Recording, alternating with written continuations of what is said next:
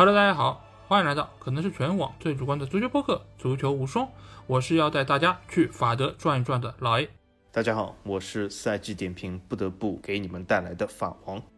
好，首先还希望大家可以订阅我们的公号“足球无双”，因为在这里你不但可以听到我们每一期音频节目推送，还可以看到最独特的足球专栏文章。最主要的是，可以看到加入我们粉丝群方式，只要在微信里面搜索“足球无双”或者点击节目详情页就可以找到，期待你们的关注和加入。那照例在每一个赛季结束之后啊，我们会对于五大联赛进行点评。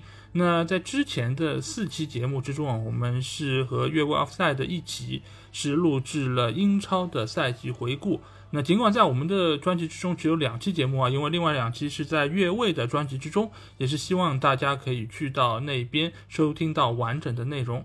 那除了英超呢，剩下的四个联赛，我们肯定也还是要来带大家回顾一下啊。那我们会在接下去的两期节目中和大家盘点一下法甲、德甲以及西甲和意甲。那这期节目我们会先来聊一聊法甲以及德甲啊。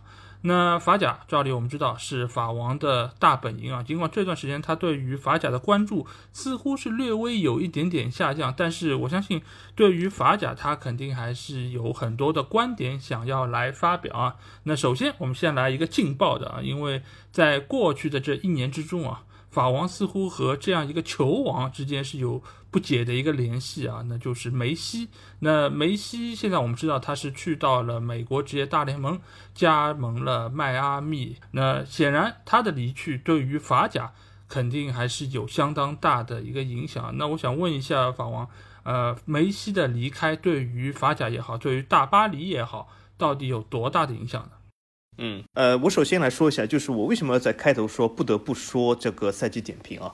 那为什么？因为其实大家听众朋友其实已经听了两期这个英超点评，大家其实大部分听众朋友，包括我觉得九百分之九十以上听众朋友都认为赛季点评都已经结束了，所以本期节目的上线对很多人来说是一种非常不得不要点开的一种非常惊讶的一种点评啊，就觉得为什么明明已经点评过了，怎么还有赛季点评啊？原来就是其实欧洲除了英超以外，还有一些其他。联赛，那么所有的联赛这些里面都是归为其他，啊，但是呢，我觉得我又不得不为大家带来，为什么？因为整个欧洲联赛嘛，对吗？大家都说五大联赛，五大联赛怎么都要凑齐个五个啊，所以，呃，那么法甲这个联赛，很多人来说就是，呃，其实它的主要存在意义是什么？就是为了啊，不让这个呃四大联赛被称为四大联赛，而要硬凑第五个啊，那么法甲就是被硬凑过来，那么成为第五个。所以既然这样的话，其实大家啊，我们反过来看老 A 这个问题，就是梅西的加盟与否，或者他走不走，其实有半点关系嘛。说句实话，呃，我可以问一下大部分听众朋友们，呃，梅西已经加盟了法甲两年了，在过去的两年里，在那么多的这个剩下的昼夜里面，你有看过法甲吗？我感觉很多人还是没看过。啊，既然很多人还是没看过，那么他走与否对法甲又有何影响呢？其实没什么影响，真的没什么影响，因为法甲。呃，他的市场从来不是在那些关注梅西的群体当中。我也可以说，关注梅西的群体当中，其实他们也不会看法甲，不会那么在意啊。那么很多人他虽然喜欢梅西，但是顶多也是啊看一下新闻或者看一下这个梅老板又进了多少球，刷了多少数据，仅此而已。他真的会去守在电视机前，或者是在很多国家你需要订阅法甲这样的一个频道或者是一个转播包去观看梅西的比赛吗？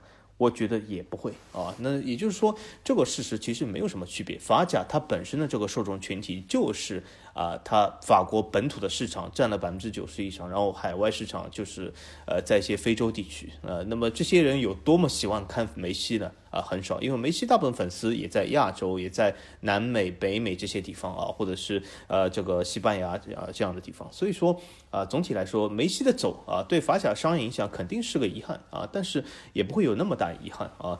那么这次呢，正好梅西走这个节点呢，也很微妙啊。为什么呢？因为法甲的下一个电视转播权正好啊是在这个赛季结束需要谈判，那么也就在梅西离开的情况下，那么这个转播权能够谈到多少，或者是对有多少影响，我们倒是。拭目以待，但是总体来说啊，法甲的影响力，其实在梅西加盟那两年里面，几乎或者说它提升呃这个效果是非常微弱的啊。那么这句话其实我不知道啊，我们的这个广大的美粉到底会呃喜欢是不喜欢哦。当然我理解你们的纠结，因为为什么？你们纠结在哪里？如果你说。啊，不可能！我们煤老板肯定提升了很多这个发家的影响力。哎，这这不好，因为什么？这提升了你们最不喜欢的一个联赛影响力啊！这不得不承认。但如果你说没有提升呢，又是质疑了煤老板的影响力啊！所以你们纠结我很懂啊，但是人生就纠结嘛，所以继续纠结啊。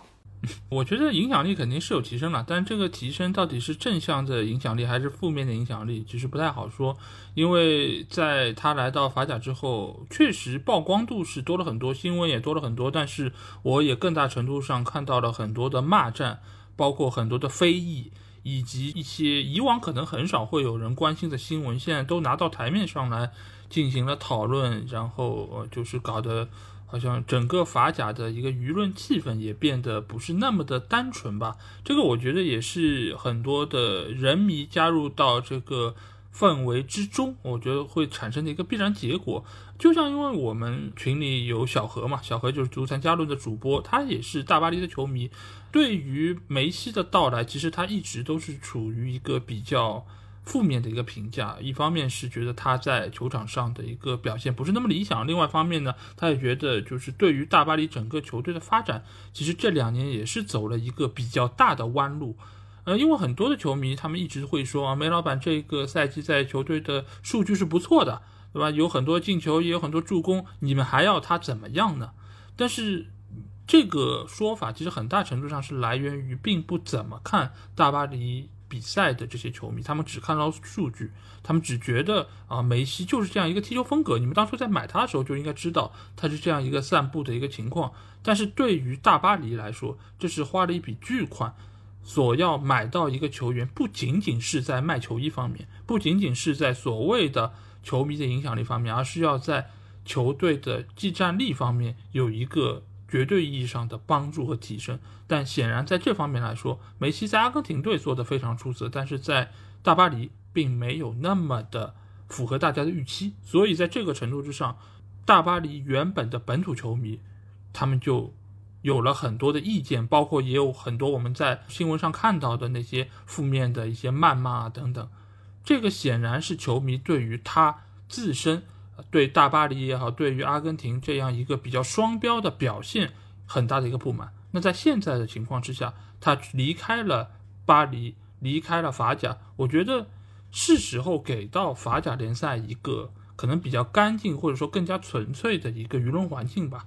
或许你也可以认为他没有没有太多的人会来关注，就像洛明在两年前说的一样，这样一个联赛谁会来看呢？那梅西去了是一个可惜，我觉得。对于法甲来说，未尝不是一个可惜呢。那所以我觉得他的离开对于法甲可能在影响力上、在流量上是有所下降，但是对于他们的核心用户、核心球迷来说，其实并没有太大的一个影响，反倒是对巴黎或许还有一点点正面的作用，因为最起码在这一年之中，球队还能够说我知道围绕谁来建队。但是这个人现在来说好像。评论也非常的多，因为姆巴佩已经是官方宣布他不会和大巴黎续约，也就是说下个赛季是他在大巴黎的最后一年。那我想问一下法王，你对于他提前宣布不续约这件事儿有什么样的看法呢？呃，我觉得姆巴佩其实也没有说是呃提前宣布不续约，因为他那封邮件其实是之前就传的，但是后来由于种种原因吧，啊，就是被这个新闻媒体爆出来。首先，这个到底续不续约，或者是这封邮件传递的时候，他当时怎么想，或者是他日后怎么想，其实都是呃可以改变的啊。那么现在在这个当口来说呢，就是这件事还是有点悬而未决。当然了，很多这个新闻界的分析来看，就是他肯定势必要走，因为为什么呢？因为他这么说啊，其实是他现在因为是明确说下赛季会留在巴黎，然后然后之后呢，他不知道。那么从这个角度来说，那么新闻分析的角度来说，肯定是他是为了就是走完这个合同，然后呃下赛季可以以自自由球员就是免签加入皇马，或者是加入他想去的球队。那么我觉得这个说法呢也是有道理的，或者也是逻辑相通的。但是问题是在于这个什么地方？就是姆巴佩其实要走这件事已经不是一天两天了。姆巴佩去另外一个球队，这其实是足坛上的。我刚要说是个足坛加论，但是这又为小何做了广告。没事，我们关系不错，就广告就广告呗。嗯，好，哦，那就广告一次，对吧？我我本来就说这本身就是个足坛加论，那为什么呢？因为这件事是很多人茶余饭后，很多球迷的津津乐道的一个话题啊。因为为什么大家都希望姆巴佩去一个更有雄心的地方啊？这个东西呢，其实雄心啊，对吗？托纳利离开米兰啊，就是啊，这个没有一人一城，但是。姆巴佩离开巴黎就是要有雄心啊，可见这个球迷的标准永远在变啊。那么关于这个姆巴佩呃有没有雄心这件事，我不想说啊。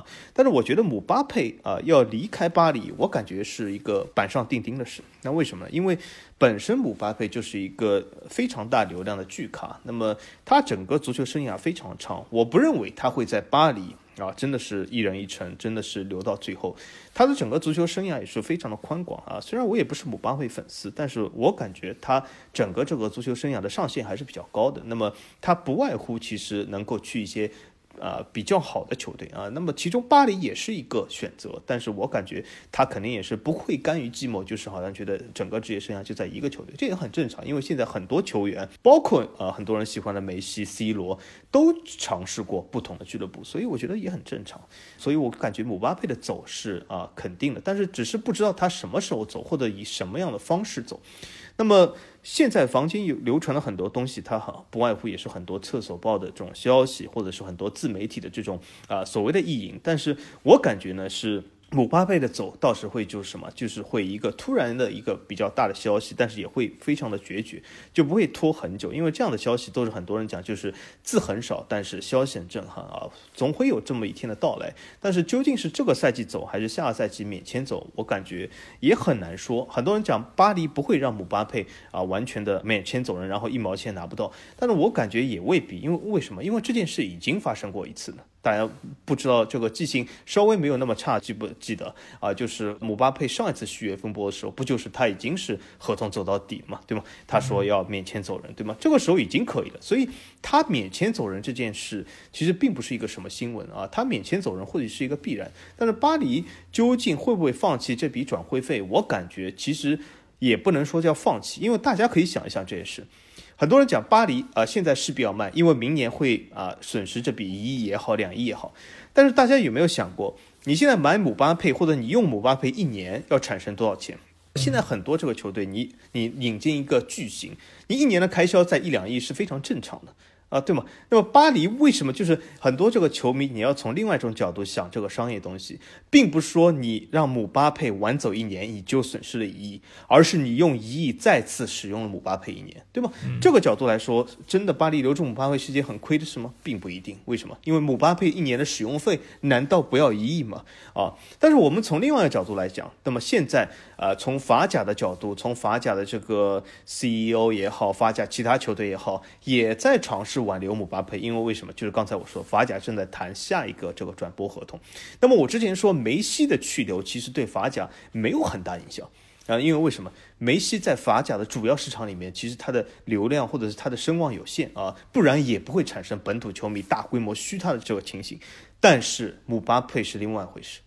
姆巴佩几乎涵盖了法甲现在能够卖的所有的流量，因为为什么法甲联赛整个这个市场里面最喜欢球员就是姆巴佩，姆巴佩如果走了，啊，会让很多新的这种球迷或者是年轻人失望的。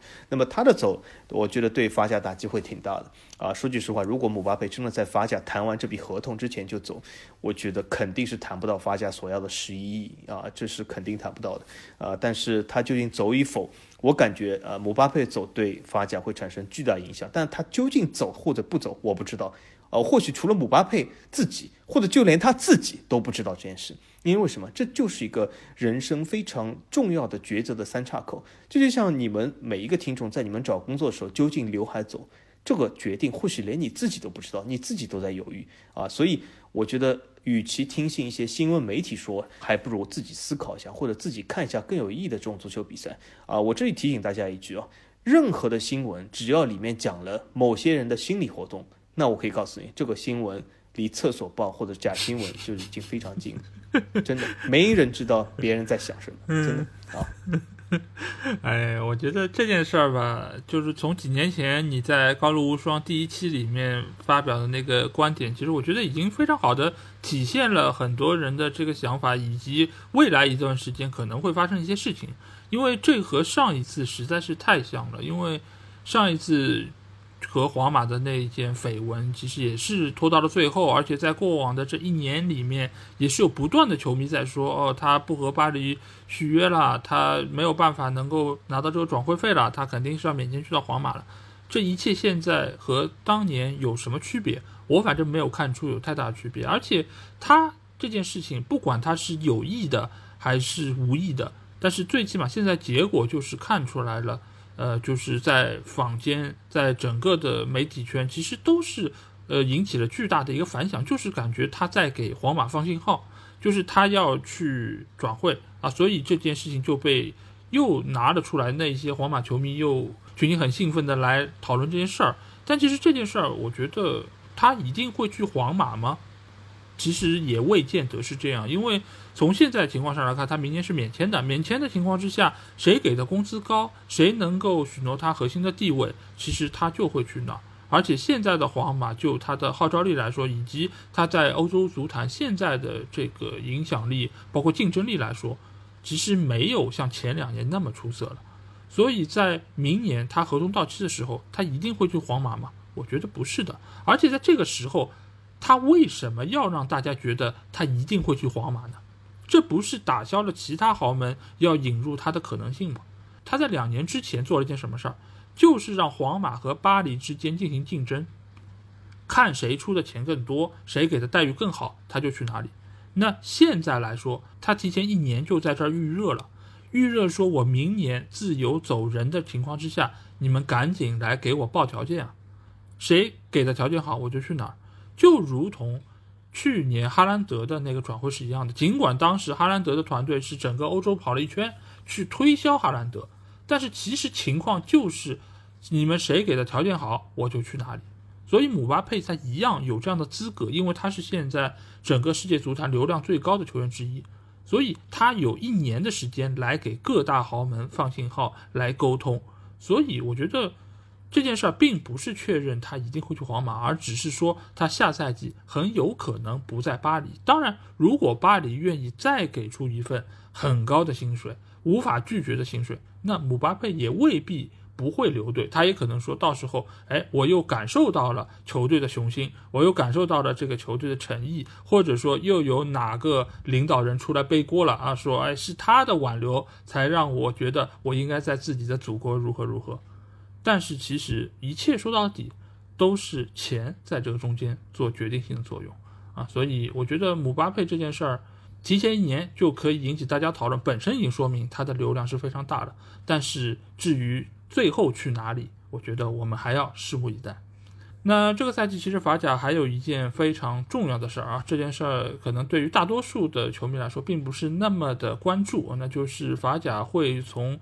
下个赛季开始又变成了十八个队，所以这个赛季呢，联赛的最后四名都会降入到法乙之中。那这样的一个事件，对于本赛季的联赛的进行，是不是产生了非常大的影响呢？法王。对于本赛季联赛来说，对保级队来来说，就是压力会比较大一点。因为法甲传统意义上来说，其实后半段的十个球队，每一个球队都是保级队。但是这也说明什么？这也说明其实法甲的强队或者是啊足够有这个实力球队是不够多的啊。那么这也是我一直为什么比较支持这个方案，就是把这个总体球队减少这个方案啊来说，就是我觉得这对整个法甲的竞争环境和整个这个法甲啊这个视觉的产品来说是有益的。那为什么呢？是这样的，就是因为其实法国的整个足坛或者是整个这个足坛消费，它无法支撑这样二十个球队，这是很明显的。这件事就是说，我觉得它是一件好事，但未必是一件对法国足球来说是一件很好事。因为为什么？它恰恰说明了法国足球。或是整个法国足球市场，它没有办法支撑二十个球队。我举个例子来说，很多人讲啊，这个 NBA 比如说有三十个队，NFL 三十二个球队这样这样东西。那为什么我问大家，一下为什么 NFL 不有一百个球队呢？为什么要三十二球队呢？这就是因为它整个市场没有办法支撑一百个球队，所以它不会扩容到一百个球队。那么换换到法甲来说，这也很正常，就是为什么它整个市场无法支撑二十个球队，因此它有很多球队呃整体实力是比较差的。那么从这个角度来说，它减少到十八支是略微提升实力，而且说句实话，我感觉法甲啊减少到十八支是不够。我觉得法甲按照现在法甲的这个啊实力，或者是整个市场的这个规模。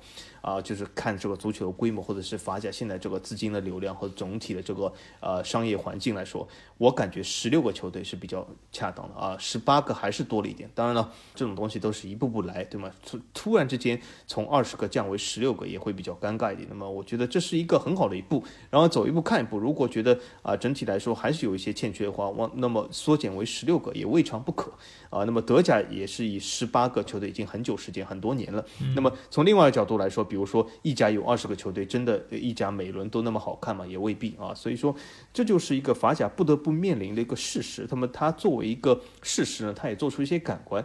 因为为什么？因为法甲我刚才也说到，就是也现在正在谈这个整个转播。其实大家有没有注意到，在现今这个时候谈转播合同，其实对各个联赛来说，对各个竞争力不那么强的联赛来说，已经越来越难了啊？为什么呢？我给大家举个例子啊，就是呃十几二十年前在谈转播的时候。很多这个数据，很多这种东西，联赛哈，无论你什么联赛，无论什么运动，都会很容易把自己吹出来。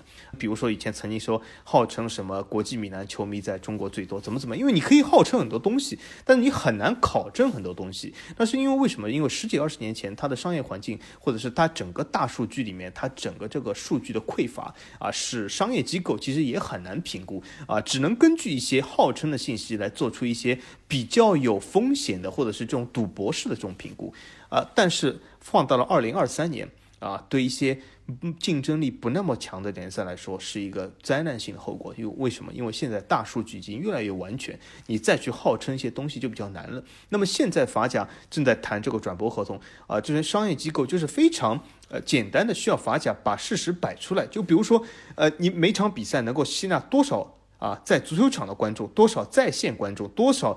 是在当时收看的订阅观众，因为大家都知道，你订阅了不代表你在看，对吧？真正的广告商需要是大家都在看，而不是很多人订阅而不看，对吧？所以很多这样的要求啊，使法甲其实面临了越来越困难的这种谈判境地啊，导致了他对每一场比赛的数据都是非常的看重，而不是以前啊，就是吹给广告商听，你看我们这厉害吧，我们有二十个球队啊，个个都是强队啊，都是厉害的不得了，但现在。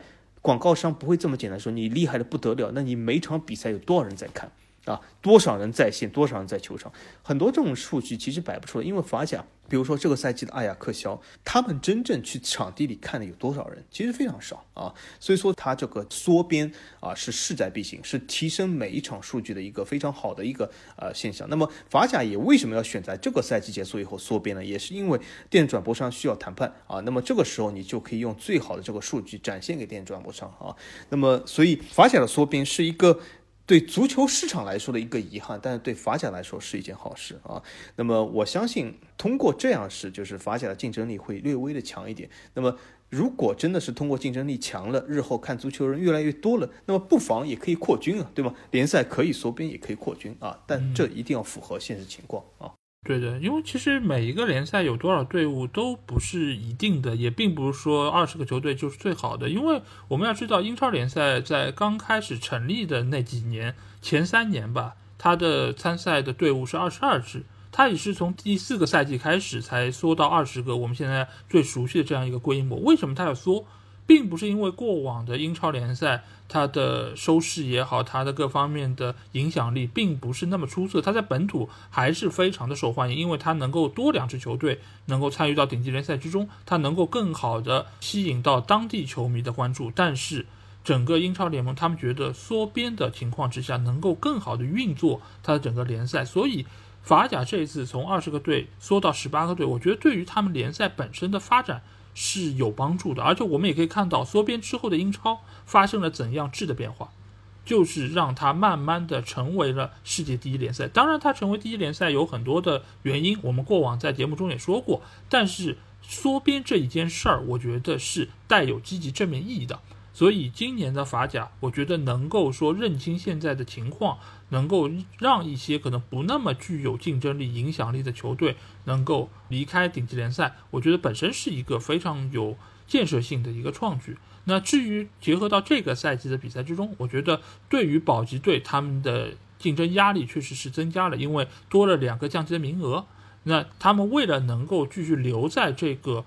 联赛之中，他们需要付出更加多的努力，但是另外一方面也说明，你并不是说躲过了今年的降级，你明年就会好过，因为明年的话，你仍然要在前十六才能够留在顶级联赛啊。所以我觉得，对于这一批的可能，就像以前法王说到的，就是法甲的混子球队或者老油条球队，那他们需要拿出自己一些真本事来展现出，说我有这个实力留在法甲之中。所以我觉得这个举措。对于这个赛季也好，或者说对于未来的几个赛季，都会有很大的，而且是积极正面的影响。那我们来讨论一下球队吧，因为这个赛季的法甲最终也是非常没有悬念的，大巴黎夺冠啊，这个也是在赛季初得到了很多球迷的预测。但是从最后的夺冠历程来看，其实大巴黎的夺冠一点也不轻松，他们最终是力压朗斯一分，是拿到了冠军。所以其实一直到最后一轮，他们仍然存在着丢冠的可能性。那我想问一下法王，就是大巴黎这个赛季到底是出现了什么问题，让他连法甲联赛好像也变得没有那么稳了？呃，我觉得其实最大问题是这个赛季大巴黎上下两个赛季基本是判若两队。那么上下两个赛季的节点是什么？就是这个世界杯，并不是说世界杯以后啊产生了某些世界杯综合症或者怎么怎么样。其实我们可以发现，大巴黎在世界杯以后的赛程更为轻松，因为为什么？他这个呃欧冠还是随着这个散布者一如既往的这个十六郎的水平，对吧？十六郎又被淘汰了。那么后面其实并没有很大的赛程压力啊，之前他其实在杯赛上也已经被淘汰了啊，所以说其实不能责怪这个世界杯以后综合症啊，或者是球员体能啊，或者是这种所谓的这个赛程紧密，并没有这样的情况。那么我们可以看到，在世界杯之前啊，整整体巴黎来说，当时还是得到了不少赞誉，因为我还记得当时其实呃，在这个高迪就是刚刚加盟的时候，他作为主教练，其实还是受到了很多美粉的或者赞誉，因为他好像为梅西打造一。套还可以的战术啊，那么梅西其实，在上半赛季在巴黎表现也还可以，但是我们会发现世界杯以后，对吗？很多这个球员其实，在心态上发生了一些变化。那么在本次世界杯以后呢，其实很多巴黎球员，我感觉到他们其实都是在等这个赛季结束啊，这有点像什么感觉呢？我给大家描述一下，就是很多人在上班的时候，下午就在等下班啊，就是他就一直在看时间，哎，怎么还没到四点？怎么还没到五点？呃，怎么还没走？我再要么要不再多看一份报纸，对吗？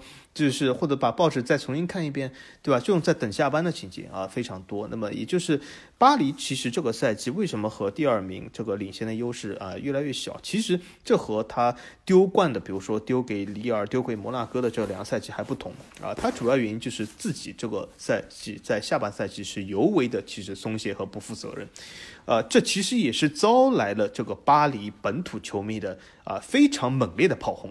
所以我感觉本土球迷炮轰巴黎那是天经地义的，因为这个球队根本不是一支球队啊！我觉得这支球队他根本没有这种欲望，或者是没有这种所谓的职业性啊，展现给球迷看，我是一支职业球队，我是一支有啊这个取胜心的这种职业球队。因为整个球队，刚才老 A 说啊，有些法甲球队是混子球队，我可以说整个巴黎下赛季。其中有一半以上球员都是混子球员，其中有以这个散步者啊为首，和他的一些朋友们啊，他的那些朋友们和他的心态是非常接近的。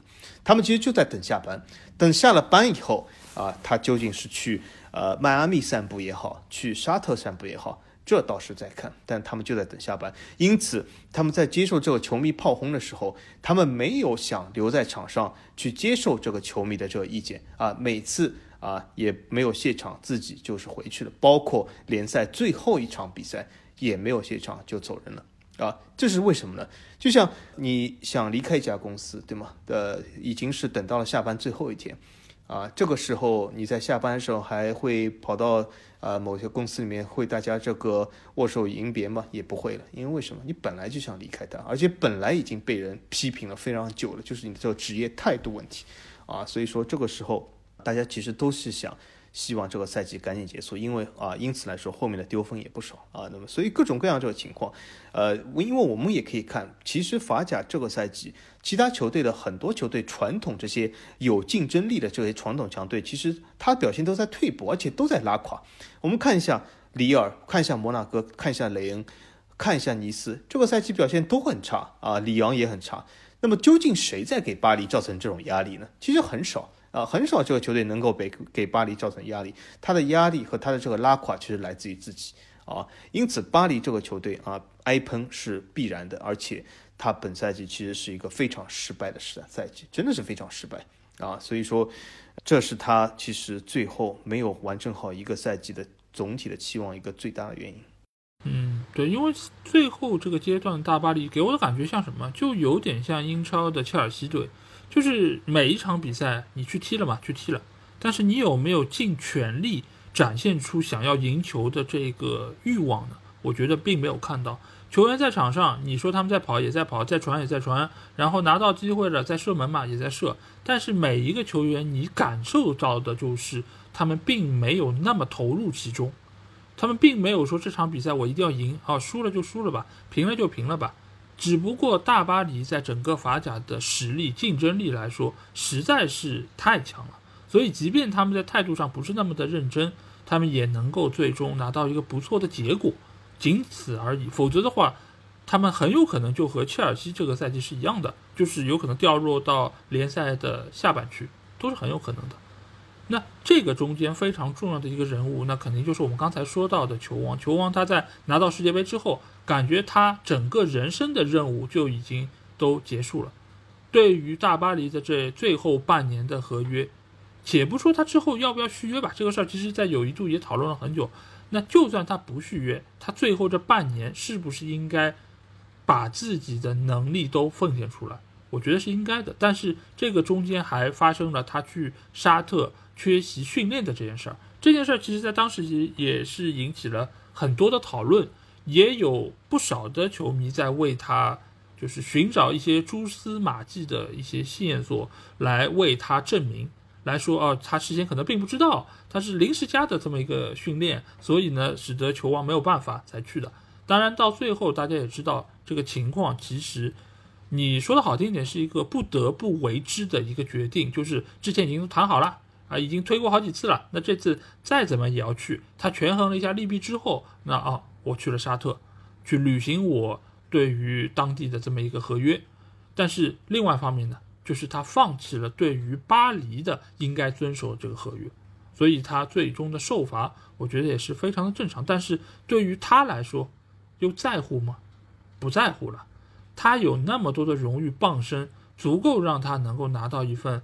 很好的退休的合同，那最后他去到了美国踢球，我觉得这个对于他个人来说是一个很好的结果，但是对于整个巴黎来说，就是这个赛季混乱中一个非常明显的代表，他的不职业造成了整个球队的不职业，造成了整个球队在最后阶段的成绩也出现了很大的滑坡，所以我觉得这几个赛季吧，不仅仅是这一个赛季，包括。一开始重金续姆巴佩等等这些事儿，我觉得都体现出了大巴黎管理层方面的一个缺失，就是这个球队他到底要的是什么？他到底要的是所谓的影响力，还是说我基于这个球队有一个不错的战绩而正反馈得到的影响力？这个我觉得两者是有本质区别的。而对于卡塔尔财团来说，我觉得他们显然要的并不仅仅说就是哦有流量有人看就可以，这不是一个正向的，而且这和当地球迷的诉求也不一样。为什么现在有这么多球迷喷，尤其是本土球迷喷，就是因为他们做的很多事儿其实已经和当初的初衷有了很大的背离。那这个也自然就会造成整个球队这几个赛季的成绩其实出现了越来越多的问题。那现在的大巴黎，其实我们知道他们在选帅方面也是出现了一定的问题啊。之前纳格尔斯曼也是说有可能要来，但是现在也已经是公开宣称不会执教大巴黎。那我想问一下法文，你觉得就现在大巴黎的情况来说，谁来做主教练可能会比较合适呢？呃，我觉得谁都不合适啊，因为巴黎这个管理层，其实刚才老 A 说他有问题，但我感觉他的问题其实是远远超过了有问题。这个管理层的问题在于哪里呢？就是他过多的去介入了这个整个球队的所谓这个管理，或者是他这个通过一个这种比较这种呃粗暴的管理模式啊，去介入这个球队平时这个操作或者运作。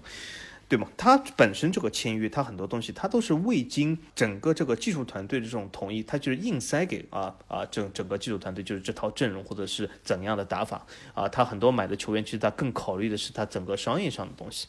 那么其实让每一个主教练其实都很困难，而且呢，呃，大家会发现，如果让你去一个职位，就是这个职位号称啊你是比如说一个经理或者怎么怎么样，但是你没有任何权限，你甚至管不了这些球员啊，你甚至是你上面的老板其实每一天都在指手画脚，所以夹在中间啊，主教练这个人夹在中间，你就会觉得很困难，因为当一个团队你手下人不听你的，你上面的老板每一天都要指手画脚，直接管你手下人，那么从这个角度来说。夹在中间，经历是最难受。那么，很多人只要你但凡有点志向，都不会接受这样工作。当然了，有些人他志向就是，比如说拿个高薪啊，那么这也没问题。那么这样的人比较适合。但是，呃，通过过去两年的这个形势，我们可以看到，其实高薪也拿不了。那为什么呢？并不说他给的工资不高，是因为你在巴黎只能做一个赛季的主帅就走人了，那么能有多少高薪呢？其实并没有很多高薪，对吗？因为大家要看，就是你作为一个主帅，并不是只赚一年的钱我就退休了啊。所以从这个角度来说，其实他给的钱啊，从一年来说也未必那么多啊。所以说让很多这个主帅比较犹豫啊。当然了，每个人都是啊，有的时候不信邪，对吗？那么比如说现在恩里克或者怎么怎么样，有人都觉得自己能够成为力挽狂澜这个人。但是我觉得不会，我觉得整个卡塔尔对巴黎的这个管理是失败的。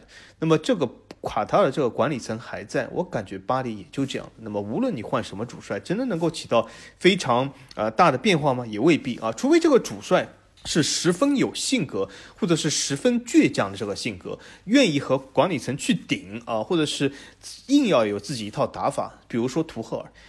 大家也可以看到，图赫尔也恰恰是巴黎近年来说相对来说。比较成功或者最成功主帅，对吧？因为很多人把这个图赫尔经历拿到其他球队，觉得图赫尔必定是一个好教练，其实也未必啊。因为每个教练或者每个这个经理，其实是真要看这个环境你适不适合。那么图赫尔为什么在巴黎带的不错？因为他敢于和上面管理层去顶啊，去顶撞。那么最后结果是什么？他也被开除啊。所以说他其实做的还可以，但是他也难逃被开除这个命运。那么现在高迪也是，他其实也在等待被开除的那一天。他现在为什么还没走人呢？是因为他。这个整个开除的这个违约金，这个整个呃所谓的这个包啊还没有谈妥啊，这个里面的金额还在商量中，所以说这个处置还没宣布。但是整体来说，我觉得这是一个灾难性的地方啊，灾难性的球队，这里面而且有一些球员他从来不会听你啊。你作为主教练，有的时候大家你可以想象一下，你作为一个经理啊，你说我们周一要全体这个部门啊这个成员要一起早上开会。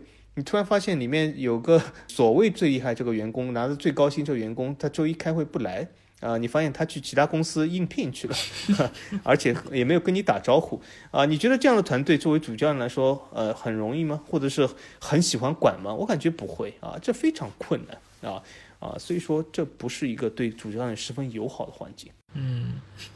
我觉得就是很多球迷会说啊，大巴黎实力这么强，有那么多出色的球员。你看我们在平时打实况的时候，用这些球队不要太好啊，就是怎么打怎么有，战斗力十足。但是大家有没有想过一件事儿，就是你踢实况的时候，你真的是按传球，他就是会传球的；按射门就是会射门的，而不会说你摁了键之后失效了，那要不就是你手柄坏了，对吧？但是对于大巴黎这个球队来说，教练的想法。他没有办法能够彻底让球员能够实施出来，而且这些球员他也知道，你并不是说了算的那个人，这个其实就很要命。有无数的教练在这个赛季证明了，如果球员不把你当回事儿，那这个球队会变成什么样子？那在过往的几个赛季以来，其实大巴黎是越来越成为了这样的一个情况。那图赫尔或许是一个异类，就像刚才访问说到，他是有自己的性格，他也是会硬刚。那或许管理层在这个时候会有一点点让步，球员也会在这个方面有更好的配合度。但是之后的主教练呢，波切蒂诺呢？波切蒂诺他拿了大巴黎的高薪，确实，但是之后这么多年，一年多时间都没有俱乐部请他，这个其实也是他执教大巴黎所留下这个后遗症啊。你并不能说你这一年多，然后拿到的工资就有多高，但是你看一下后面一段时间没有工作，那你是不是也应该平摊一下这部分的工资呢？那其实这样算下来，其实好像也没有那么出色，而反倒是图赫尔他在切尔西获得了成功，才让他能够说再拿到拜仁的执教的资格。所以这一切的一切都是说明你主教练。在这样的一个大环境里面，你未必能够为自己赢得更多正向的东西。即便你可能收到了金钱，但是对你的职业生涯来说呢，可能并不是一个很好的消息。纳格尔斯曼，我们知道他也是一个很有个性的主教练，所以他在和之前热刺的谈判中，以及这一次和大巴黎的谈判中，最后没有谈成，这显然就是他的一些诉求，俱乐部没有办法满足。那这些诉求是什么呢？很大程度上就是对于球队的管理权。列维没有办法给他，那大巴黎也没有办法给他，所以他最终都退出了这两个俱乐部的执教的一个可能性。那现在来说，或许恩里克有机会，也或许和有一些传闻说的什么穆里尼奥啊等等这些，但是不管谁来，你最起码应该是要拿到整个球队的一个管理权，包括引援的，包括管理的，包括说一不二嘛。我在这个球队里面，如果我说了不算。那这个球队怎么可能带得好？那我到这里来又是成了一个傀儡。那这个傀儡叫恩里克，叫穆里尼奥，又有什么区别呢？所以这个球队就目前来看，如果这个整个的一个管理方式不做出改变，那或许谁来都很难有一定程度的上升。那自然在这个情况之下，就是如果你大巴黎成绩不好，那肯定就会有其他的一些球队来追赶你。但是只是没有想到，这个赛季追赶大巴黎的是一个小球队，甚至于前两年他们还并不在法甲，但是这两年他们的成绩非常的出色，那就是朗斯。那我想问一下法王，就是这赛季朗斯他到底是做对了些什么事儿？那他这样的一个成功的模式，对于小球队来说，未来是可以复制的吗？呃，我觉得朗斯其实在他需要做对的事里面，基本都做对了啊。那么他其实是符合了这种小球队呃所谓成功的一切的这种东西。那么这个模式可不可复制呢？我感觉非常难，因为什么？其实有不少小球队曾经曾几何时都和朗斯一样做对他们这些事。但是为什么说不可复制呢？因为其中有个重要原因，就是一个小球队要成功，当然自身的这个努力啊，或者是自身做对这件事是必不可少。但是有很大个原因是什么？就是其他那些。竞争者或者是竞争对手啊，都拉垮了。那么这赛季其实朗斯的成功，呃，我知道朗斯很多事他都做得非常好，而且我也挺喜欢朗斯这个球队。他本身这个球队的管理模式真的是需要大巴黎稍微借鉴一下。但是他的成功其实离不开啊，我们可以看到这赛季马赛、里昂、摩纳哥、雷恩整体性的拉垮啊，这些球队在这个赛季都非常的差，而且。有些球队是创造了几个赛季以来最差的赛季，那么从这个角度来说呢，使朗斯这个竞争环境稍微来说有利一点。那么他只要做对自己这部分，那么他总体能够获得成功会比以往多一点，他的面临的这个所谓的竞争压力会少一点。那么他也得到一个非常好的回报，就是进入欧冠。那么进入欧冠这样的这个联赛，其实对朗斯的整个运营来说是一个非常好的回报。那为什么呢？这不仅是因为欧冠的钱比较多，而且还是因为欧冠是一个。让朗斯这种球队能够赚到钱，但又不会滞留太久，让他降级的的一个比赛啊！因为为什么？因为有些这种，比如说欧协、欧联，虽然钱没多少，但是这个实力也有限啊。就比如说像南特这样球队，也可以在这个欧联、欧协走到很远，最终啊不得不这个要面临这个保级压力，因为它本身阵容比较薄。啊，所以说在打多线的时候就比较困难。那么欧冠呢，它的竞争力足够的大。那么像朗斯这样的球队呢，啊，他不会滞留太久，那么也不会造成这个阵容的压力。但是他能够拿到这笔钱啊，朗斯我觉得他也没有啊这个从小组出线的这种欲望或者是这种想法，呃，所以说是非常啊符合朗斯这个定位啊，他也非常开心啊。但是他这个成功，我感觉是很难复制，甚至我。个人预见啊，虽然我挺喜欢朗斯啊，这个啊所谓的金鱼火，这个啊球服也非常不错，但是我觉得啊下赛季朗斯其实成绩会迎来一个比较大的滑坡。嗯，这样的小球队，它就规模上来说，确实和豪门球队还是有比较大的差距。这个中间一个很直观的一个区别，就是在于他们的板凳深度、他们的球员实力都有比较大的一个区别。你是单线作战，确实在竞争力方面可能还不错，你确实能够呃战胜一些所谓的豪强。但是你一旦到了欧洲赛场，尤其是你的双赛是要打欧冠的，那你面临的所有的对手，其实都是要比你强出一大块。那在这个过程里面，那你又怎么和对方去竞争的？你也不能说你完全不抵抗。那你我每次上来我都躺平，对吧？那输的多了也很难看，对自己的球迷也没法交代。那对于法甲的积分啊，这个可能也不在他们的考虑范围内。但是，对这个他们不会考虑。但是最起码是面子上过不去嘛。那你肯定还是得要说。呃，稍微抵抗一下，那这个对你你的这个付出，对于球队的整个的体能压力，然后竞争力压力，我觉得都是会非常的大。而且像朗斯这样的情况，其实在各大联赛中都有出现过。就像比如说德甲的柏林联合，比如说前两年英超也有莱斯特这样的一个情况。那这种球队的一个崛起，其实很大程度上就是他们做对了能做对的所有事儿。而其他的球队呢，有这样或者那样的问题，正好是遇到了自己的低谷期啊，所以让他们能够异军突起。莱斯特那年拿冠军也是因为这样。但是这样的球队，你要长期保持这样的竞争力，其实难度会很高，因为他做对所有的事儿，这件事儿本身就是一个概率不高的事儿，就是你很难说让球队每一年的所有事儿都做对。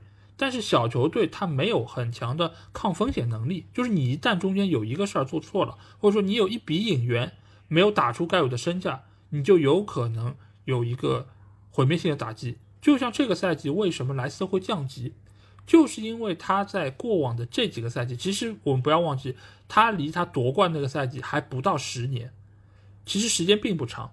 但是在这个过程中，他卖掉了一些自己的核心球员。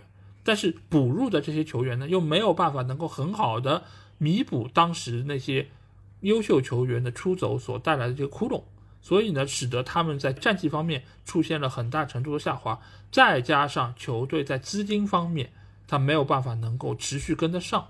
你或许在夺冠那一年，或者说像朗斯今年拿到亚军，他明年可以打欧冠，但是这种欧冠也就是昙花一现。你即便像当年莱斯特能够打到欧冠八强。那你在第二年你也是没有机会再打欧冠的，所以对于球队来说就是去欧洲赛场走一轮，但是对于球队的未来可持续发展呢，它仍然还是一个小本经营的模式，还是这样的一个思维，所以对于球队来说没有本质上的一个改变，所以你要说让他成为法法甲的搅局者，我觉得他本身也不具备这样的能力，他如何要有这个可能性和？巴黎和马赛这样球队来竞争，那首先就是你必须要有一个很出色的一个管理者，让你整个球队的运营能够有一个很大程度的变化。但这个变化也不是一两年能够发生的。所以目前就朗斯这个城市所在的这个体量，包括整个球队竞争力来说，我觉得只有可能说偶尔为之，来到法甲成为一个搅局者，搅一搅，但是他没有办法能够持续的发挥。即便你在未来能够有一笔资金投入，但是你对于你的整个的买人方面，你对于整个运营方面，其实不会产生太大的一个影响啊。所以或许到了明年，朗斯的成绩就会有很大程度下滑，也或许到了明年也会有另外一个小球队会崛起。但是你说真的能够挑战到那些传统豪强，我觉得概率是非常低的。而且就今年的整个法甲的情况来看，我们也知道他们在欧战的成绩其实比较的糟糕，而且他们在欧战积分上和前四大联赛的差距在不断的拉大。而且在当时有欧战的时候啊，每个礼拜我们群里都有在讨论，哎呦法甲的分数怎么样了？后面的荷甲追进了多少？有没有可能下个赛季法甲就掉出了五大联赛？其实一直都在讨论。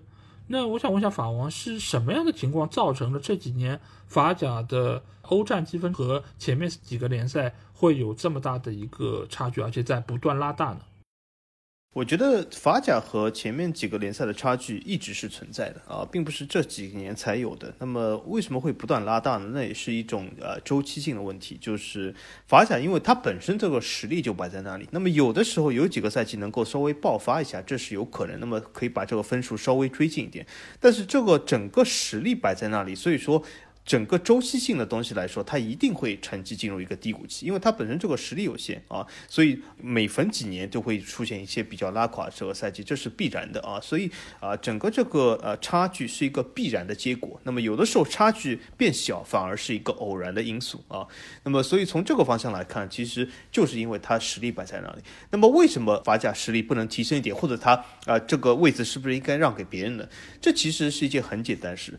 欧战积分或者是欧战联赛的这个排位，其实和联赛的排位一模一样，对吧？我举个例子，比如说这个切尔西排在第五位，他为什么啊？他这个实力够不够资格？他为什么不能让给第六位呢？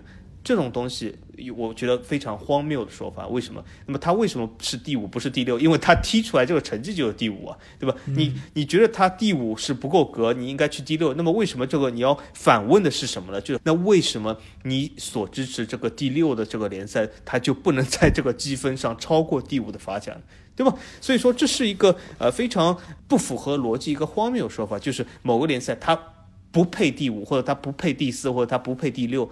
其实这种东西是一个欧足联已经有一套非常完善的这个积分体系，对吧？它得到几分就排在第几，就就像每一个联赛，无论法甲也好，英超也好，西甲也好，你这个球队积分排第六，那你就第六；你积分排第七就第七，对吧？有什么说配不配，或者是啊什么服不服的，对吧？你因为你大可问啊。这个第七的球队为什么不能积分比这个第六高一点，对吧？这个问题是很简单。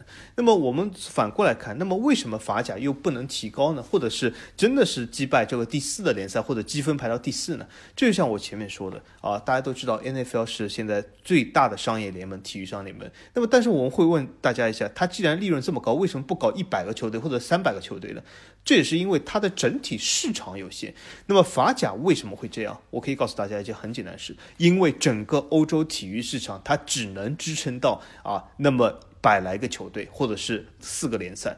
但为什么？因为四个联赛就是将近，比如说百来个球队啊，因为它再多，它就支撑不了它整体这个市场有限。很多人讲，那为什么海外市场不行？因为海外市场除了英超以外，几乎另外四个啊，或者是除了英超以外，另外五十几个欧洲联赛的海外市场几乎是就是零，和零没有什么区别。所以从这个角度来说，它的整体市场决定了它只可能有头部四个联赛，它整体市场决定了它的头部联赛不可能是五个或者五十个。啊，呃，所以说，呃，究竟法甲这个位置能不能被第六取代，或者是荷甲今后坐上第五个位置，对吧？我想首先要问，就是荷甲你为什么积分不能超过法甲？第二个问题就是什么？荷甲真正坐上第五这个位置，难道它和前四的差距就能够代替法甲越拉越近吗？也不能。啊，比如说我们讲葡超，对吧？是大家最津津乐道。葡超如果能够超过法甲进入第五联赛，它也就和前面的联赛能够越来越近吗？也不能。这说明什么？说明法甲、葡超、荷甲，任何你说的甲或者超，除了前面四个以外，其实说句实话，没有一个能够拉近和前面四个的差距。因为整个欧洲体育市场的体量就摆在那里。那么这个体育市场如果今后变大了，变成了无限大。那么很有可能，欧洲五十几个联赛都是各个成为英超这样球队，就是每个下窗一掷千金啊，很有可能。但是反过来说，如果欧洲体育市场进一步缩小，那么很有可能啊，法甲的今天就是西甲、意甲、德甲的明天，或者是我今天想说的，不是明天，是今天下午。就这个其实来的非常快啊。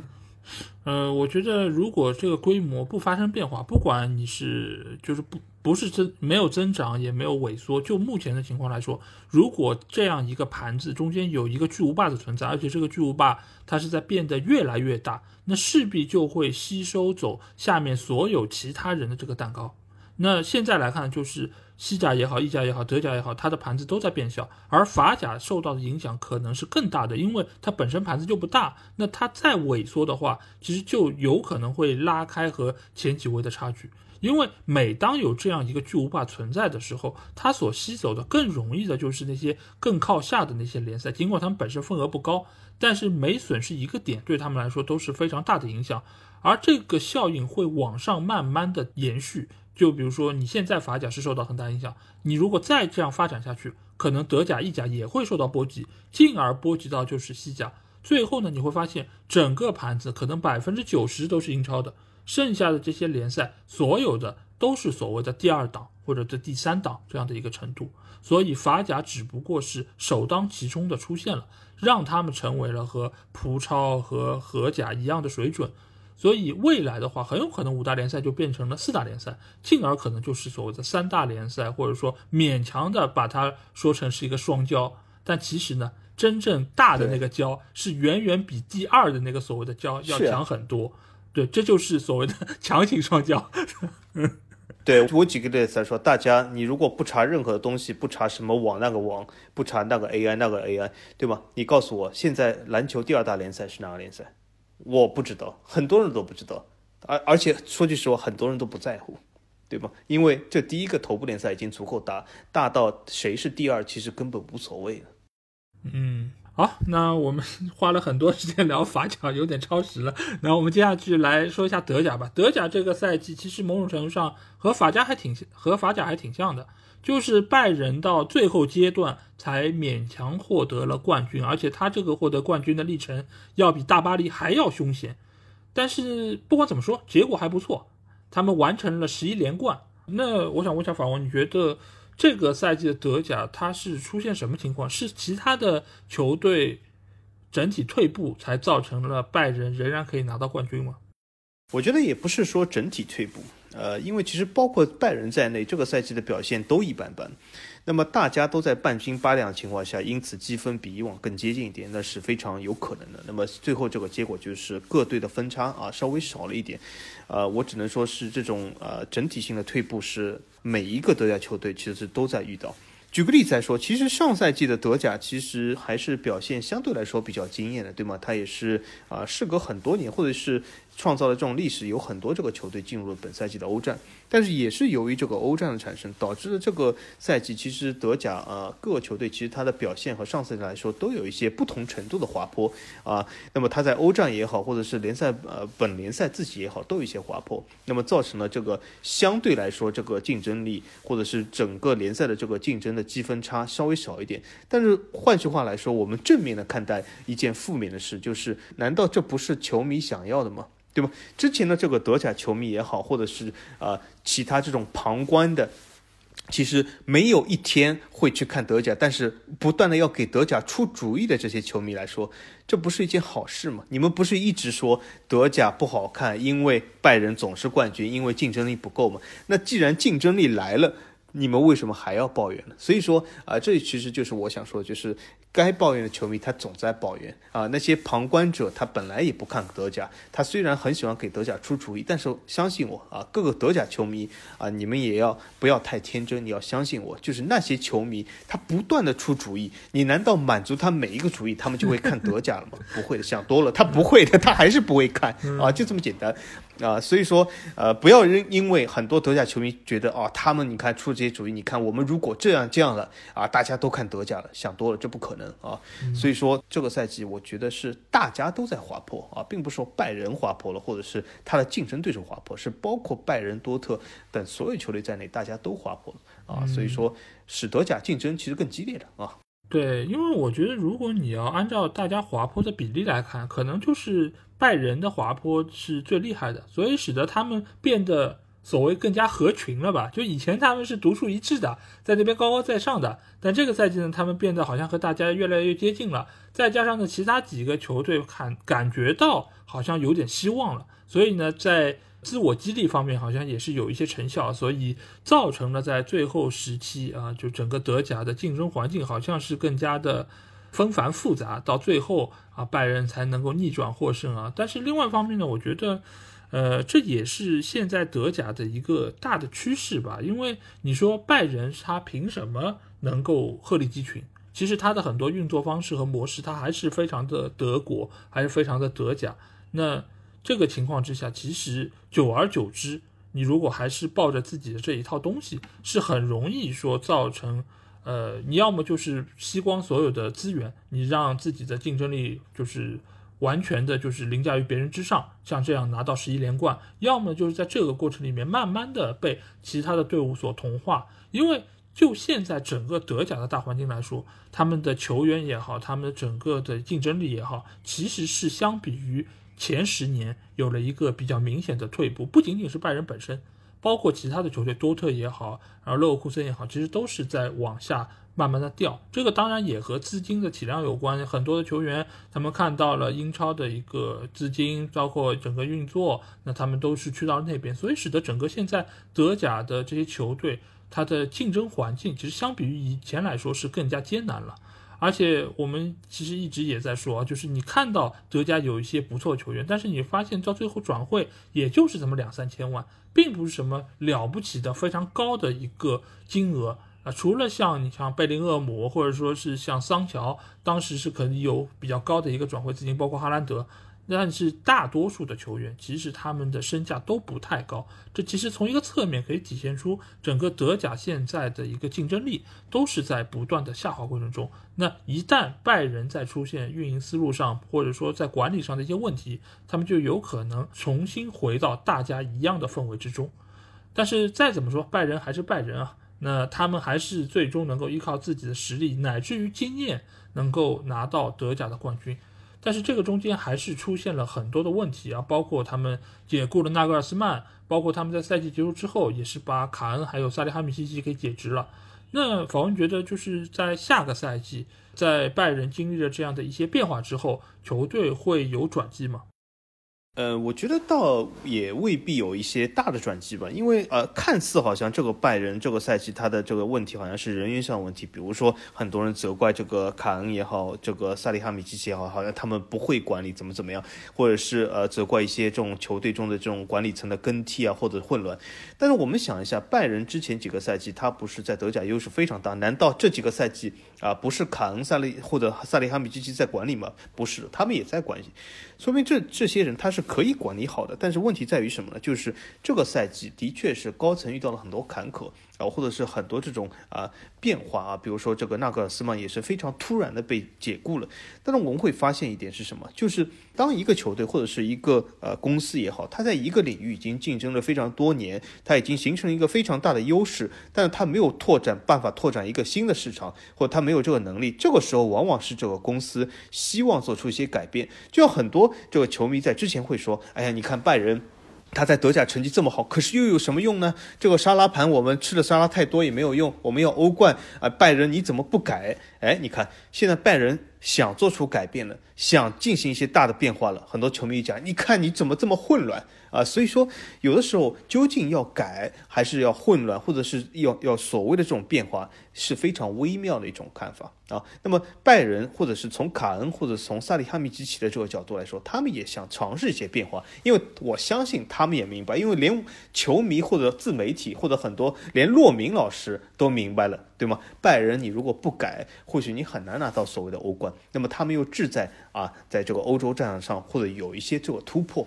那么他们必须要尝试一些高风险的东西，尝试一些这种改变，比如说解雇纳格斯曼，比如说他们认为解雇纳格斯曼啊会解决一些问题或怎么怎么样，但最终有没有解决，这是两说啊。但是有的时候。这些球队想形成一些突破，他不得不做一些高风险的改变啊。那么很明显，拜仁的改变失败了。但是我们也可以看到，如果拜仁的改变是成功，比如说他引引进的图赫尔特别的厉害，表现特别好，大家又会在这个时候吹啊，你看卡恩和萨林比基奇就是这么的英明，你看竟然招进了图赫尔这么厉害主帅，对吧？所以说。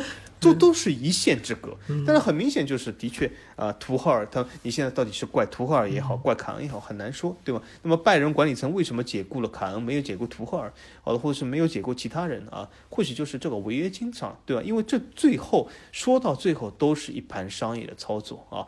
那么，所以我觉得拜仁其实是已经到了不得不改的这个程度。如果他仍然是志在欧洲的话，那么任何的改变。都有可能造成混乱啊！只是拜仁这次没改好，因此来的混乱。就是这个球队呢，这么多年来，其实他能够成功，他是有一套固有的模式。那现在他用卡恩或者说用萨利，其实我觉得并不是说他用的人不对，而是他整个这套管理的方式，其实经历了这么多年之后，其实已经有一点点慢慢失效了。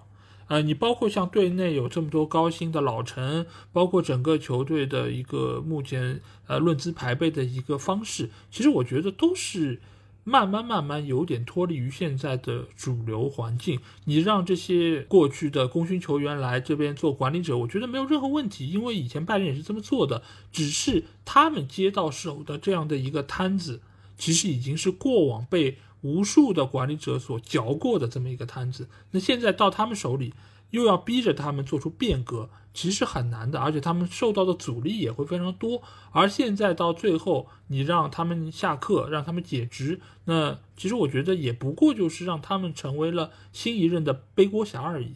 你下面的管理者，你要再上来，你不推翻一些原本根深蒂固的东西。整个球队我不认为会有太大的一个变化，而且从现在情况来看，下个赛季很有可能就是让图赫尔来管理整个的引援，包括最终的一个执教。但是其实图赫尔的一些执教的理念，我们刚才在说大巴黎的时候也有说到过，就是他是一个非常耿直的人，他是一个就是我行我素的人。但是这样的一个脾气性格，你要放到拜仁的这么一个团队之中，我觉得这个。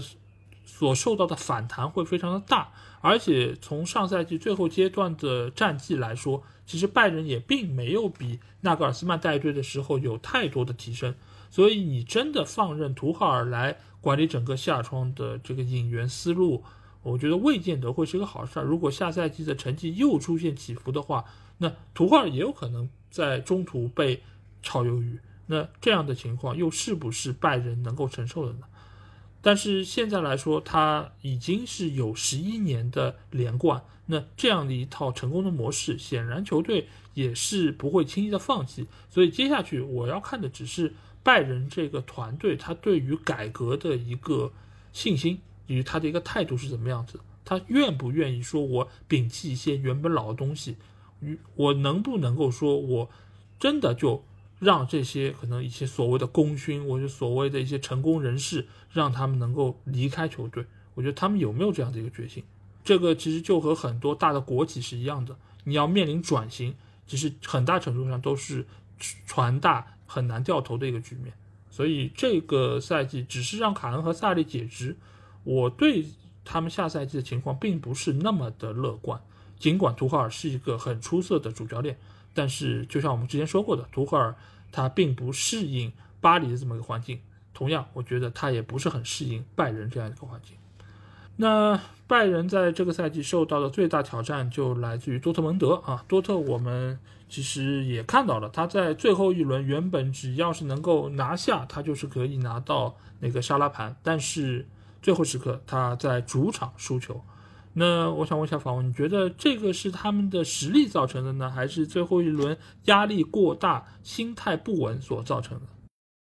我觉得百分之百是实力啊。那为什么是百分之百实力？就是如果他们这个有实力的话，他们但凡在前面的三十三轮有哪一场比赛他们没有平而是胜了，或者是没有输而是平了或者胜了，他们根本就不会遭遇到最后一场这种所谓的压力。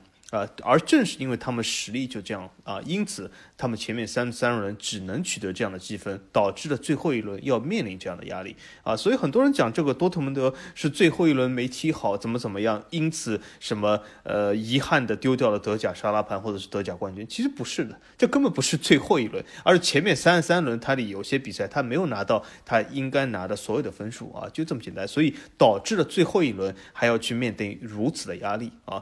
那么。多特蒙德的本身这样一个球队，他本身就是好像想事隔十多年想从拜仁抢走这样的一个冠军，或者是啊好不容易等到这样的机会，那么换做任何的人，或者是换换做任何的球队，都会产生紧张，或者是都会产生这样的问题，这很正常啊。所以其实多特蒙德需要去反省的，不是他最后一场为什么紧张了，而是他之前三三场为什么没有多拿个一两分，都没有多拿个三分，这样才是一个问题啊。所以说，而多特蒙德他本身。身的实力也摆在这里，他真的这个实力比拜仁要强吗？他真的这个实力是因为他啊最后没有把握好这个心理的东西，而是应该比拜仁取得更高的积分吗？也未必啊。多特蒙德这次这个赛季，比如说也不是这个赛季，过去几个赛季以来都有不同球员的出走，他的实力总终归来说是有点影响，而且呃这次又是高价卖走了这个贝林厄姆，贝林厄姆这个赛季在多特踢的真的非常好吗？其实我一直有保留意见，我觉得贝林厄姆是稍微有点高估的啊。那么从这个赛季来说，贝林厄姆难道真的是让多特多拿了很多积分吗？相比上赛季来说，我觉得也未必啊。所以说肯定是实力，并不是最后一场。嗯，这么说吧，就是我觉得心态也是实力的一部分。就是如果你在最后时刻没有顶住这个压力，输掉了球，那输掉就是输掉。你这场比赛输掉，你也可能在前面比赛中输掉。所以在这样的情况下，本身球队的实力其实还是有一定程度的不足。当然，最后一场在主场，大家都觉得，呃，威斯特法伦这么好的一个气氛，大家都给予你全力的支持，你应该能够比较轻松的拿下比赛胜利。但是我们也说过，呃，压力这个东西是一把双刃剑，有时候是能够鞭策你前行，有时候也是会让你心理上承承受很大的一个负担。而威斯特法伦这样一个球场，它是整个欧洲足坛气氛最好的球场，所以另外方面呢。就是它也是整个欧洲给球队压力最大的一个球场，所以在这场比赛中，多特显然没有撑住。当然，也有可能是因为他们太久没有拿到冠军了，就是在面对冠军这样一个所谓的胜负手的时候，他们没有办法能够稳住自己这个心态。因为你可以看一下现在多特的这个阵容之中，有多少人是拿到过冠军的，其实并不多。而再看一下拜仁这个阵容中，有多少人是拿到过冠军的，无数。而且这些人，他们有很多人都是拿着非常非常多的冠军，所以他们非常知道拿冠军是什么样的感觉。即便是面对压力的时候，他们也知道怎么样去做好自己。这个其实本身也是实力的一部分。所以多特这个赛季最终没有拿到冠军，我觉得当然很可惜，也是对于他们这一整个赛季努力，怎么说吧，是一个比较大的遗憾吧。但是在这个时候。球队也是需要能够上到一课，让他们在未来在面临同样情况的一个境遇之下，能够知道该怎么做，能够更好的应对。那这个赛季，我们知道德甲在欧战的成绩也并不是特别的好啊，而且球队啊、球星啊都没有以往就是说这么多有话题性。呃，以前的话可能还有哈兰德，那今年的话可能只有贝林厄姆一个。而且贝林厄姆，你真的说他是什么摧城拔寨的好手，或者说独当一面的强人，也不至于。他确实是有能力，但是没有说像以往德甲有那么多我们可以津津乐道的球星出现。那访问觉得是什么样的情况造成了这样的一个困境？我觉得这和德甲其实整体它现在所处的这个竞争环境是有关的。这其实和我们之前讲的法甲非常像，就是整个欧洲足坛它的整个的竞争环境或者是竞争板块正在发生变化，就是它越来越向头部靠拢。那么德甲今后其实我感觉它的竞争压力或者竞争环境会越来越差啊，有可能像现在这样赛季发生是今后会越来越多啊，就是它整体这个。环境摆在那里，所以德甲也很难就是靠自身的这个呃本事或者是这个实力去改变这个东西。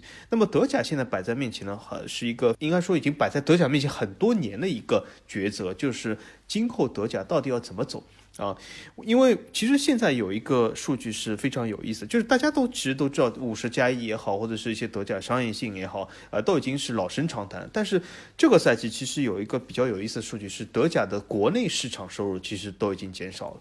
那么从这个角度来说呢，就是德甲遇到一些什么问题？就是它不仅啊这个呃海外市场不能给它造成任何的创收，这是已经大家都知道，是因为在整个德语区范围之外，德甲几乎啊海外市场没有为它贡献任何的这种所谓的收入来源。但是现在德语区的收入它都在减少，那么减少不是那么多，但是也在减少之中呈下降趋势。那么这个时候摆在德甲面前，就是我今后这一步到底怎么走？我到底是应该像有些德甲球队一样，比如说拜仁来说，和 CVC 谈判，或者怎么怎么样引入更多的资金，在这个阵容上采取一个更好的这种改变或者是变化引援，还是越来越更往这个五十加一和本土市场去偏？这很难抉择啊！就是有的时候讲，大家会说，哎，你看本土市场都已经缩减了，那岂不是更应该注重海外市场？但同样一句话，我来说，本土市场都已经锐减了，那岂不是更应该保住本土市场？所以说，有的时候你请一个这种所谓的啊咨询顾问就很难啊，就是你这笔钱就花的会很冤枉，因为无论正的反的，他都可以跟你说啊。所以说，这有的时候是呃德甲需要遇到一个抉择。那么现在德甲这个环境、这个竞争力、这个资金规模，大家可以看到显而易见的是，他无法对这个阵容进行进一步的提升。呃，或许唯一的路就是他诞生一大批的这种青年才俊啊，从自己青训出来。但是我们刚刚看到吗？没有，因为整个德国足球其实也在这个整个竞争环境中，大家可以看到，不得不说，德国足球在近年也在走低。在一个走低的德国足球这个大环境下，你让德甲的阵容要有进一步提升，你锁住了外来的来源，锁住了本土青训的质量，那是几乎不可能的。所以我感觉德甲这条路。啊，会越走越难，越走越低。嗯，对的，就是从资金方面来说，我们之前已经说过很多次五十加一的问题。但是这样的一个情况，其实刚才法王说的这两点，我非常同意啊。就是就和有一些球队说我到底是要联赛冠军还是要欧冠冠军是一样的。那有些球队说，哦，我这个联赛成绩越来越差，那我们就保欧冠嘛。那欧冠能够拿到冠军，我们的心愿 就满足了。但是呢，这个时候你另外一个说法就是。你联赛都拿不到，你冲什么欧冠呢？对吧？联赛才是根本，所以这个其实也是现在德甲的一个困境，就是你到底要争取的是海外市场还是我的本土市场？但是从德语这样的一个语言的方向上，还有就是德国它整个在世界维度上的一个影响力来说，本土市场显然是它要一定要保住的一个最根本的一个阵地，因为你如果这块都没有办法守住，那你很难去指望你在海外。你能让谁来看呢？你真的让中国的懂球帝，呃，能够说我付这么多钱 来看你的德甲吗？尽管现在德甲是除英超之外，可能收视时间最友好的一个联赛，但是德甲这几年我们也不是不知道，在国内的这个转播费就一度都是不要钱的，就免费播放。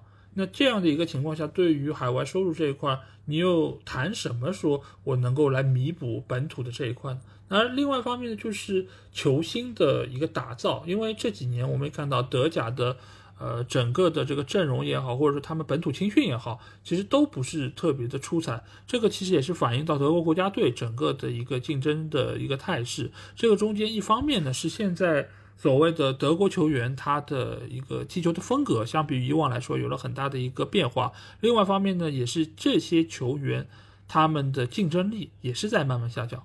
因为以前你再怎么说，呃，你如果以拜仁为核心来打造这套阵容的话，那你能够比较好的复制到德国国家队，相当于就是在为国家队来练阵容、来练打法。那你基本上这个国家队水准还是能有所保证的。但是现在的拜仁，我们也看到很多关键位置上的球员并不是德国球员，啊，比如说后防线上可能是法国球员，对吧？然后在前场方面可能有马内这样的外来的一个球员到队内。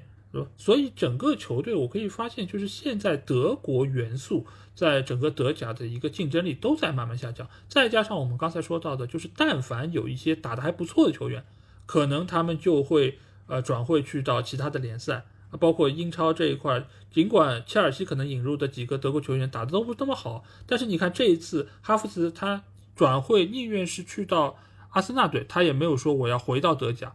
尽管德甲其实是有球队要他，但是从资金体量来说，从给予他的许诺以及未来的一个发展前途来说，他显然还是会选择啊英格兰这样的一个环境。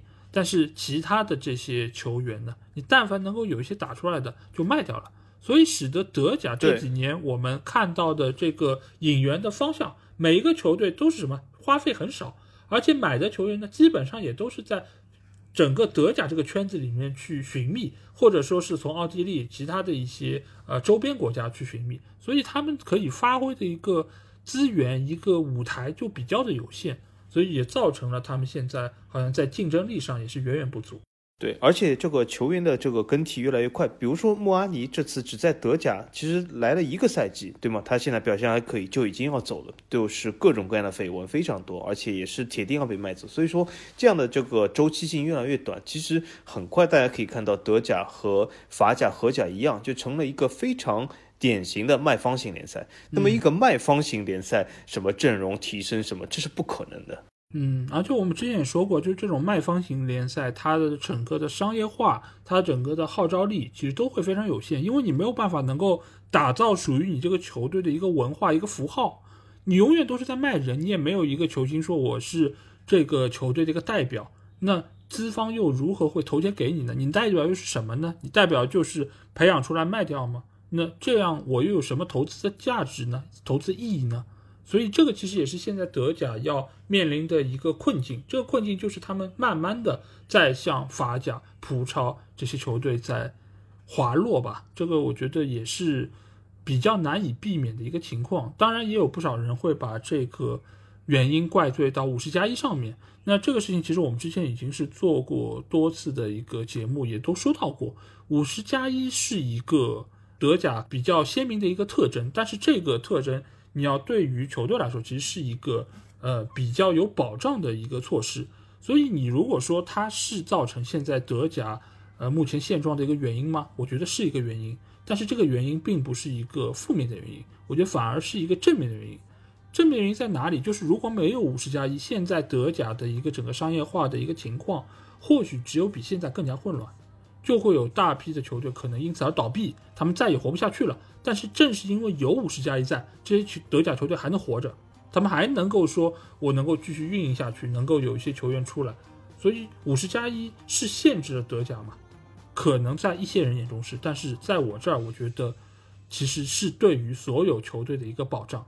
所以基于现在这个情况，只能说德甲他们需要在未来。能够有更多的球队能够涌现出来吧，或者说他们应该是要抓住拜仁下滑的这么一个机会，让更多的球队能够接近拜仁，进而能够有一些球队有机会脱颖而出。我觉得这个或许能够是未来德甲能够再次复兴的一个希望吧。毕竟在这个赛季，连意甲都有这么多球队进入到了欧冠，进入到了欧战的决赛，我觉得德甲还是有他们的希望存在的。